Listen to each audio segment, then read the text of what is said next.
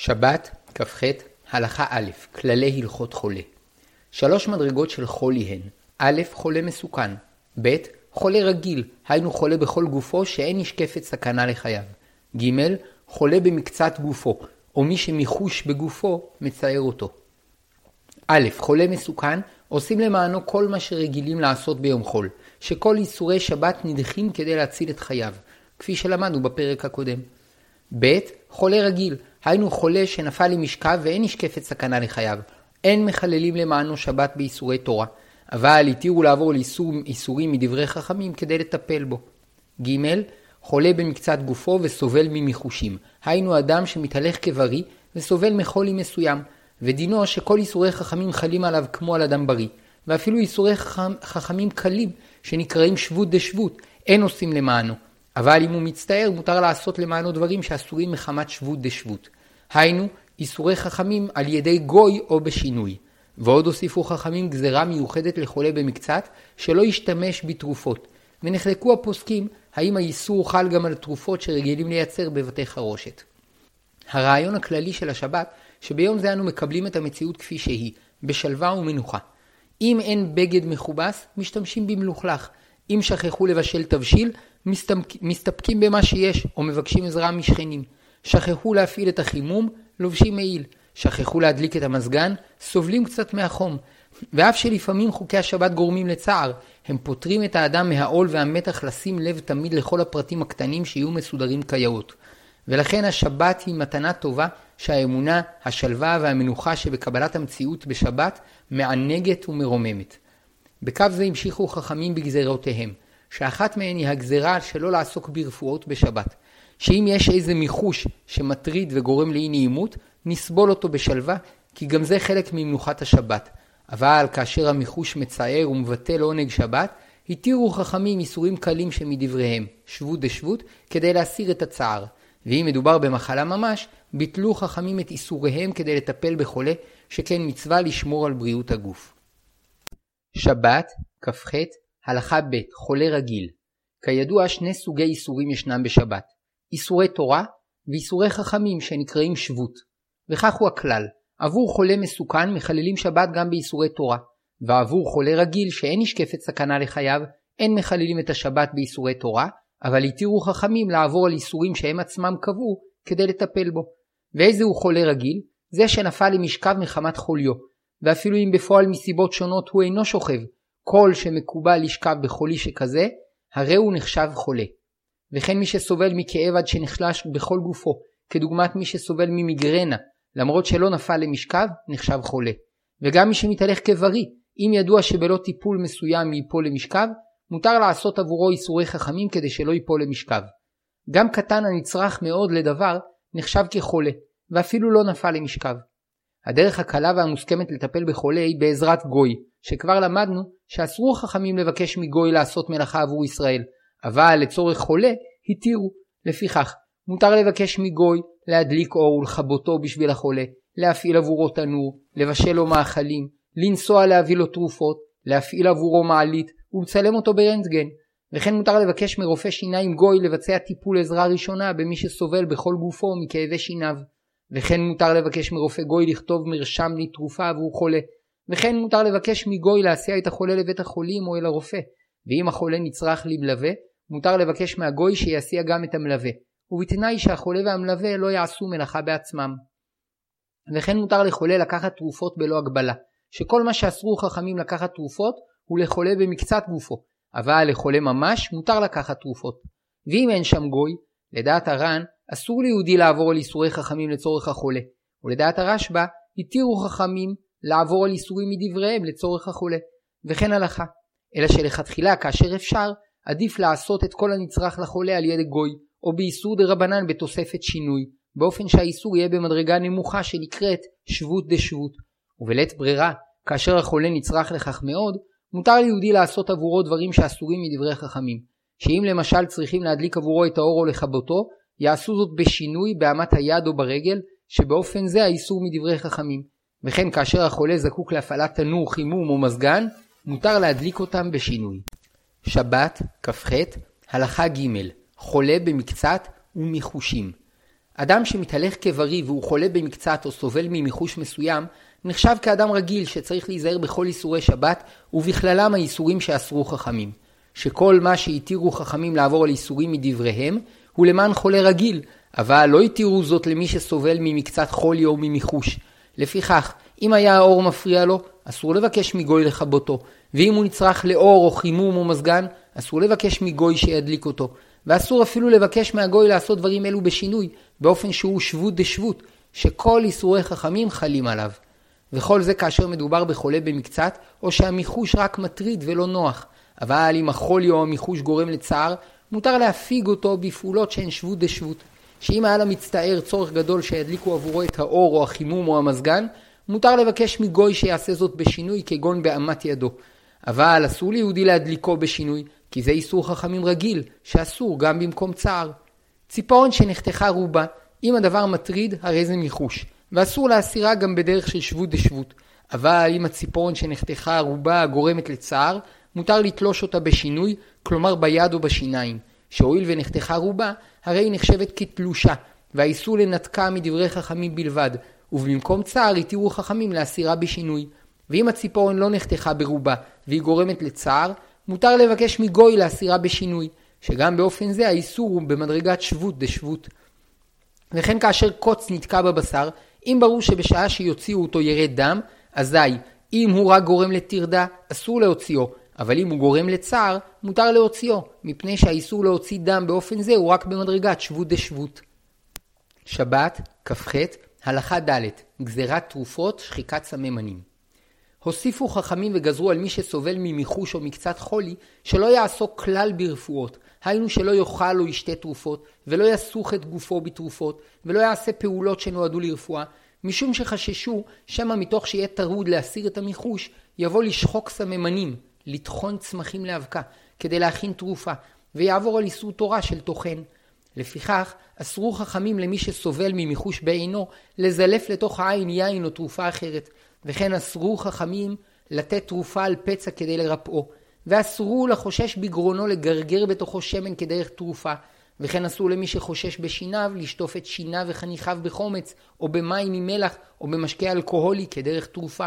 אבל מותר לו לשתות משקה אל, אלכוהולי, ותוך כך להפיג, להפיג את כאבו, ובתנאי שלא ישהה את המשקה יותר ממה שמקובל בעת השתייה.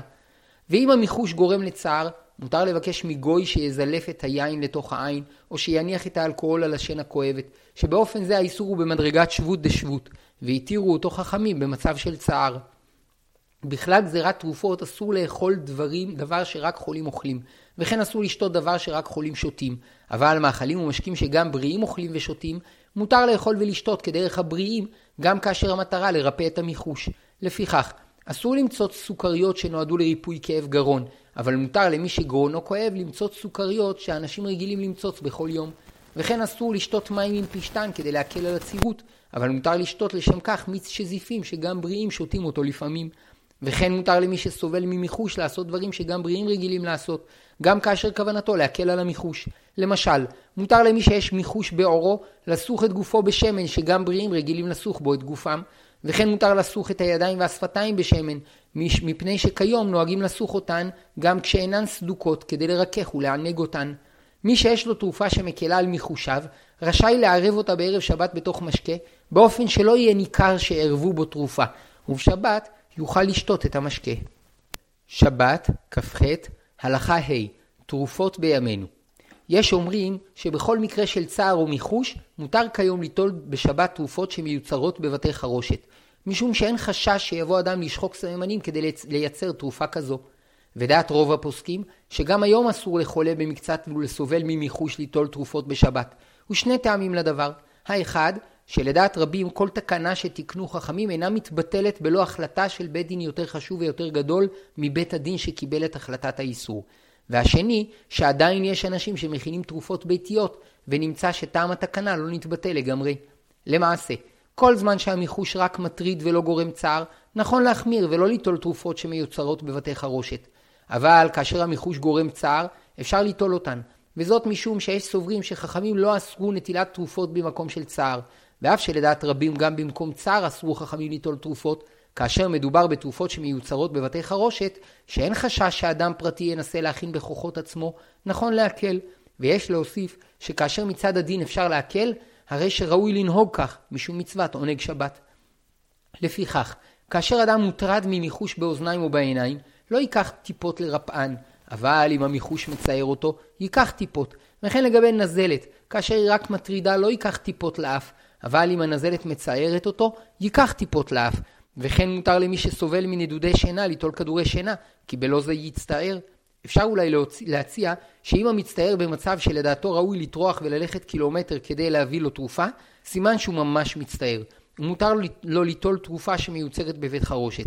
ואם לדעתו אין צורך לטרוח כל כך, הרי זה רק מיחוש, ועליו להימנע מנטילת תרופה. וכל זה אמור לגבי אדם שאינו רגיל ליטול תרופות מעת לעת. אבל הרגיל בכך, הוא מקפיד שיהיו לו בביתו תרופות שונות נגד כאבי ראש וכיוצא בזה, רשאי ליטול תרופות שמיוצרות בבית חרושת גם במקום מיחוש. שבת, כ"ח, הלכה ו', דין תרופות שנוטלים ברצף. מי שהתחיל ליטול לפני שבת תרופה הוא שצריכים ליטול ברציפות מספר ימים, ואם ידלג על נטילתה בשבת יפגע בהשפעתה, רשאי להמשיך ליטול אותה בשבת, מפני שיש סוברים שגזירת חכמים לא חלה כלל על תרופות שהתחילו ליטול לפני שבת, וכאשר מדובר בתרופות שמיוצרות בבית חרושת, אפשר לכתחילה לסמוך על דבריהם, וליטול את התרופה גם שלו במקום צער. וכן אישה שנוטלת כדורים למניעת הריון או לחיזוק הריון, יכולה להמשיך ליטול אותם בשבת. מי שרגיל ליטול בכל יום ויטמינים לחיזוק בריאותו או כדורי הרזייה, רשאי להמשיך לקחתם בשבת. שבת, כ"ח, הלכה ז', זריקה, עירוי והנקה. חולה שאינו מסוכן שנצרך לזריקה או עירוי, אם הזריקה ניתנת לבשר, כיוון שאין הכרח שיצא דם, הרי כשאר רפואות שהותרו לצורך חולה. ולצורך מצטער שאינו חולה, מותר לבקש מגוי שייתן זריקה זו.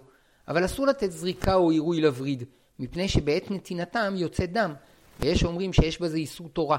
וכל זמן שאין החולה בסכנת חיים, יש לחשוש לדעת המחמירים. ואם מחט העירוי הייתה מחוברת לווריד לפני שבת, מותר לחבר אליה בשבת שקית לצורך חולה שאינו מסוכן. ועל ידי גוי מותר לתת לחולה שאינו מסוכן זריקה או עירוי לווריד. כאשר צריכים לחטא פצע או מחט במי חמצן או יוד, אסור לעשות זאת בעזרת צמר גפן או תחבושת, משום איסור סחיטה, שאסור לסחוט דבר כדי להוציא את הנוזל שבו, אלא ישפכו מהיוד או, או מהחמצן על המקום הזקוק לחיטוי. ואפשר להשתמש לצורך זה במקל או חומר סינתטי שאינו סופג. כאשר ידוע שיצטרכו לתת לחולה זריקה בשבת, נכון להכין לפני שבת את המזרק והמחט ולחטאם. ואם לא הכינו אותם, או שהדבר אינו אפשרי מבחינה רפואית, מותר להכין את הזריקה בשבת, שאין בזה איסור תורה. מנקת שסובלת מגודש חלב, רשאית לשאוב את עודף החלב כדי לאבדו, כגון לתוך הכיור או לתוך כלי שיש בו סבון שפוגם את החלב. ואף שהוצאת החלב כדי לתת לתינוק אסורה מהתורה, משום שזו תולדה של מלאכת דש, כאשר החלב הולך לאיבוד, האיסור מדברי חכמים בלבד, ובמקום צער התירו. אפשר להשתמש לצורך זה במשאבה ידנית, או במשאבה חשמלית שתופעל מערב שבת על ידי שעון שבת, והמנקת תתחבר אליה בשעה שתפ... שתפעל. כאשר הרופאים סבורים שיש צורך גדול מאוד לתינוק שעיקר מזונו יהיה חלב אם, ובמשך כל השבוע היולדת משתדלת שלא לאבד שום הזדמנות לשאוב חלב, גם בשבת תשאב חלב עבור התינוק משום פיקוח נפש. שבת, כ"ח, הלכה ח', משחה וקומפרסים. גם כאשר מותר להשתמש בתרופות, אסור למרוח משחה על תחבושת או על פצע. וכל הממרח את המשחה ומחליק את פניה, עובר באיסור תורה של ממרח, שהוא חלק ממלאכת ממחק. וגם להניח את המשחה על הגוף או על התחבושת בלא למרוח, אסור, שמא מתוך כך יבואו לידי מריחה. ואף אם הכינו את התחבושת מערב שבת, אסור להניחה על הפצע בשבת מחשש שמא יבוא לידי מריחה. אמנם במקום צער או כדי למנוע צער, התירו חכמים להניח משחה על פצע או על תחבושת, אלא שצריך להקפיד מאוד שלא למרוח את המשחה, ואם הייתה המשחה בתוך שפופרת, יש להניחה מתוך השפופרת ישר על הפצע, ואם הייתה בקופסה, אפשר להוציאה ולהניחה בעזרת מקל או כפית, והעיקר שלא למרח אותה. ולמרות שעל ידי הנחת התחבושת על הפצע המשחה תתפשט לצדדים, כל זמן שאין מתכוונים להחליק את פניה, אין בזה איסור. וכן מותר במקום צער להניח את המשחה הרפואית על האור ולשפשף אותה עד שכולה תיבלע, שכל זמן שרוצים שכל המשחה תיבלע באור, אין בזה איסור ממרח. אבל אסור מהתורה למרוח אותה על הגוף כאשר רוצים שחלק ממנה יישאר על פני האור כדי להחליקו. מי שסובל מכאב גדול שמחליש את כל גופו, נחשב כחולה ומותר לעשות לו קומפרס, רטייה, ולצורך כך אפשר להשתמש במטליות שהורטבו מערב שבת, ובשעת הדחק אפשר להרטיב מטלית נקייה לגמרי. ובכל אופן צריך להיזהר מאוד שלא לסחוט את הקומפרס כדי שמימיו יבואו על המקום הכואב או כדי לנקותו אחר השימוש. שבת, כ"ח, הלכה ט' פלסטר, תחבושות וטיפול בפצעים. מותר להדביק פלסטר על הגוף כדי להגן על הפצע או מקום רגיש, שלא יתחכך בבגד או בחפצים אחרים. והיתר זהו גם כאשר מדובר במיחוש בלבד, הואיל והפלסטר אינו מרפא אלא רק מגן. ואף שאסור להדביק פלסטר על נייר וכיוצא בזה משום מלאכת תופר, בהדבקה על הגוף אין איסור, כי אין תפירה על גוף האדם, ובנוסף לכך, ההדבקה לזמן קצר. לכתחילה צריך להשתדל שלא להדביק את שולי הפלסטר זה על זה, וכן שלא להדביק את הפלסטר על תחבושת כדי להדבקה על הגוף. כי יש סוברים שהדבר אסור מדברי חכמים, שכן מדביקים דבר על דבר כדרך תופר, ובשעת הצורך אפשר להקל ולסמוך על הסוברים שהואיל וזו הדבקה ארעית שנועדה לזמן קצר, אין בזה איסור, כשם שאין איסור לקשור קשר ארעי לזמן קצר. אסור לחתוך תחבושת או פלסטר, והחותך אותם עובר באיסור תורה של מלאכת מחתך. ואם הם ארוכים מדי, יש ללפף אותם כמה פעמים והעיקר שלא לחתוך. וטוב למי שיודע שלפעמים הוא נצרך לחבוש פצעים בשבת, שיכין לעצמו בערב שבת פלסטרים ותחבושות בגודל מתאים. וכן טוב שיכין דרכים לסוגרם על ידי תחבושת שרוול או סיכת ביטחון, שכן למדנו שלכתחילה עדיף שלא להדביק את התחבושת על ידי פלסטר. מותר להדביק חתך על ידי פלסטר חתוך שהוכן לכך, פרפר, שיש אומרים שאין איסור תפירה בגוף, ויש אומרים שאין בזה תפירה, אלא רק הצמדת שני צידי החתך באופן שאחר כך יתאחו מעצמם. מותר לעצור שטף דם על ידי הידוק תחבושת, בקשירה מותרת, וכן על ידי אבקת דרמטול, כי אין בזה מעשה רפואה, אלא רק עצירת הדם, וכן מותר לשים על הפצע יוד כדי למנוע זיהום. מותר לנקות דם בתחבושת או נייר סופג, למרות שעל ידי כך הם ייצבעו באדום, וכן מותר להניח תחבושת על מקום שיש בו יוד, למרות שצבע היוד יעבור לתחבושת, וזאת משום שצביעה זו נעשית בדרך לכלוך, ובנוסף לכך, התחבושת והנייר והגוף לא נועדו לצביעה. כאשר הפלסטר מפריע, מותר להסירו מהגוף, ולכתחילה יש להשתדל שלא לתלוש על ידי כך שערות, משום מלאכת גוזז, ובלית ברירה מותר להסיר גם כאשר ברור שיתלשו שערות, הואיל ואין רצונו בכך, והתלישה נעשית כדרך אגב. שבת, כ"ח, הלכה י' פתיחת אריזות של תרופות. כאשר מותר להשתמש בתרופה והיא נמצאת בתוך עטיפה סגורה מניילון או נייר או קרטון, מותר לקרוע את העטיפה כדי להוציא את התרופה. והמחמירים קוראים את העטיפה באופן שלא תוכל לשמש עוד לאחסון התרופות שבתוכה. וטוב להיזהר שלא לקרוע אותיות שעל העטיפה. ובדיעבד, כשלא ניתן לפתוח את העטיפה בלא לקרוע אותיות, מותר לקרוע אותם. הואיל ואין כוונה למחוק את האותיות, והאותיות נמחקות כדרך קלקול. כאשר מותר להשתמש בגלולות שנמצאות בתוך קופסת פלסטיק סגורה, מותר לפתוח את המכסה של הקופסה תוך ניתוק חיבור הפלסטיק הארעי שמחבר את המכסה לקופסה. ואין זה נחשב כעשיית כלי, מפני שהקופסה והמכסה כבר היו מוכנים, ורק הודבקו בפלסטיק. שבת, כ"ח, הלכה י"א מדידות רפואיות ומד חום. כאשר ישנו צורך רפואי, מותר למדוד חום במד חום רגיל שמבוסס על חומר שמתרחב בחום, וכן מותר למדוד לחץ דם במכשיר ידני שאינו עובד על חשמל או בטריות. ואומנם בלא צורך חשוב אסור לבצע מדידות בשבת, משום עובדין דחול, מעשה של חול, אבל לצורך מצווה וכן לצורך רפואי מותר למדוד. וכן מותר לנענע את מד החום לפני המדידה כדי לכווץ את הגליום שבתוכו. יש מקילים לחולה להשתמש בסרט מד חום שנגלות בו אותיות לפי החום, ולדעתם אין בזה איסור כתיבה, שכן האותיות כבר היו מוטבעות בסרט והן רק מופיעות לשעה קלה על ידי החום ומיד נעלמות. ויש אוסרים מדברי חכמים משום שזו כתיבה לשעה, והואיל והדין דה רבנן, אפשר להקל בשעת הצורך. נחלקו הפוסקים אם מותר לערוך בדיקות רפואיות שגורמות להופעת צבע, יש אוסרים משום מלאכת צובע, ויש מתירים הואיל ואין מעוניינים שהצבע יישאר, אלא רק לדעת את התוצאה. ולכתחילה יש להחמיר, ובשעת הצורך אפשר להקל, הואיל וזה ספק בדברי חכמים. שבת, כ"ח, הלכה י"ב, פעולות מותרות. מותר לבצע בשבת טיפול רפואי שאין דרך לעשותו בעזרת תרופות, שהואיל ואין חשש שיבוא לשחוק סממנים, אין פעולה זו בכלל איסור רפואות בשבת. ואומנם בלא צורך ממשי גם טיפול זה אסור משום עובדין דחול, אבל לצורך ממשי כגון שיש לו צער מותר. לפיכך, מותר ללחוץ על מכה בכלי או ביד כדי שלא תתנפח, מפני שזו פעולה רפואית שאין דרך לעשותה בסממנים, וכן מותר להניח קרח על מכה כדי שלא תתנפח ולא תכאב, מפני שאין דרך לעשות זאת על ידי סממנים. מותר למי שכואבות לו עיניו לעשות בשבת תרגילי עיניים שאין להם טיפול חלופי בתרופות. וכאשר העיניים לא כואבות והמטרה לחזק את שריריהן, דינן כדין תרגילי פיזיותרפיה, שאם יש צורך לעשותם בכל מספר, יום, יום מספר פעמים, מותר לעשותם גם בשבת. מותר להניח בשבת פלטה על השיניים כדי ליישרן, שאין זה טיפול שאפשר לעשותו בעזרת סממנים. מי שכואבת לו בטנו או אוזנו, רשאי להניח עליהן בקבוק חם, וכן מותר להשתמש בקרח כנגד כאב. החש באוזנו רשאי ליתן בת צמר גפן, ואין בזה איסור רפואה, מפני שהוא רק מגן על האוזן מפני הרוח ולא מרפא אותה.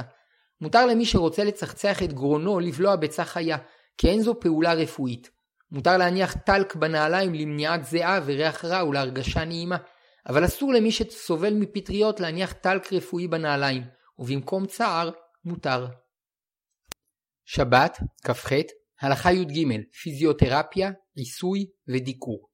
תרגילי פיזיותרפיה נועדו להחזיר לפעולה איברים שהתנוונו בעקבות פציעה או שיתוק, וכאשר אין צורך גדול לעשותם בשבת, כגון שגם במשך השבוע לא מקפידים לעשותם מספר פעמים בכל יום, אסור לעשותם בשבת משום עובדין דחול, וגם כאשר אין צורך להשתמש במכשירים, כיוון שאלו תרגילי התעמלות מסודרים על פי הדרכה מקצועית, יש בעשייתם עובדין דחול. ואפשר להסתפק בתרגילים שיבצעו ביום שישי עד כניסת השבת ובמוצאי שבת, אבל אם יש בהם צורך גדול לחולה, וגם במשך כל השבוע רגילים לעשותם כמה פעמים בכל יום, מותר לעשותם גם בשבת, ואפשר אף להיעזר במכשירים, ובתנאי שלא יהיו מופעלים על ידי חשמל, והרי דינם כדין כדורים שצריכים ליטול מספר ימים ברציפות, שמותר ליטול אותם גם בשבת. מותר לאדם לעשות תנועות מעטות לשחרור גבו או צווארו כדי להתרענן, שאין זה נחשב פעילות רפואית, וגם אין בזה עובדין דחול. אבל אסור לעשות תרגילי התעמלות שנועדו לפתח את הכושר או לשמור עליו משום עובדין דחול. אסור להעניק בשבת עיסוי מקצועי למי שסובל ממיחושים בגבו או באיברים אחרים, שהואיל ויש לכאבים אלו טיפול בגלולות או משחות, הרי זה בכלל גזירת חכמים שלא לעסוק ברפואות בשבת. בנוסף לכך, עיסוי מקצועי נחשב עובדין דחול. אבל כאשר הכאב ממש מצער, מותר להעניק עיסוי מקצועי כדי להפיגו, שכבר למדנו שהואיל וכיום התרופות מיוצרות בבתי חרושת, במקום צער אפשר להשתמש בתרופות אלו, וקל וחומר שמותר להעניק טיפול שאינו מצריך שימוש בתרופות. וגם איסור עובדין דחול אינו קיים במקום צער. ועיסוי חובבני מותר להעניק בכל מקרה, שהואיל והוא חובבני, אינו נחשב פעילות רפואית ואינו נחשב עובדין דחול. וגם מעשה מקצועי רשאי להעניק לבני משפחתו בשבת עיסוי חובבני שנועד להרגשה טובה, שהואיל ואין להם מחושים, והעיסוי נעשה שלא במסגרת טיפולית, אין בזה איסור. ישנם טיפולים שמתבצעים על ידי לחיצות במקומות שונים בראש או בגוף, והם נועדו להפיג כאבים ולהשיב חיוניות ובריאות לגוף ולאיברים המטופלים. כאשר אין בדבר צורך גדול, אסור לבצע אותם בשבת, הן משום גזירת רפואות והן משום עובדין דחול, ובמקום צער מותר לעשותם הן על ידי לחיצות ביד והן על ידי לחיצות בעזרת כלי שנועד לכך. טיפול במחטים אסור לבצע גם במקום צער, מפני שהמחטים מוקצים מחמת חסרון כיס, אבל לחולה שנזקק לכך מאוד, מותר להעניק טיפול מחטים, שכבר למדנו שבשעת הצורך התירו חכמים איסורים מדבריהם לצורך טיפול בחולה, ובתנאי שאין הכרח שיצא דם בדקירות הללו, כי הוצאת דם אסורה מהתורה.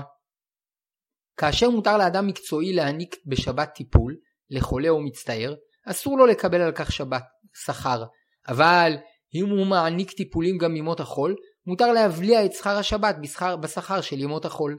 וכאשר המטפל נקרא אל החולה בשבת, אסור לדבר עמו על העלאת שכרו, אבל מותר לומר לו שבמוצאי שבת יסכמו את מה שהם אינם יכולים לסכם בשבת, שבשעת הצורך התירו לדבר ברמז על הדברים הללו.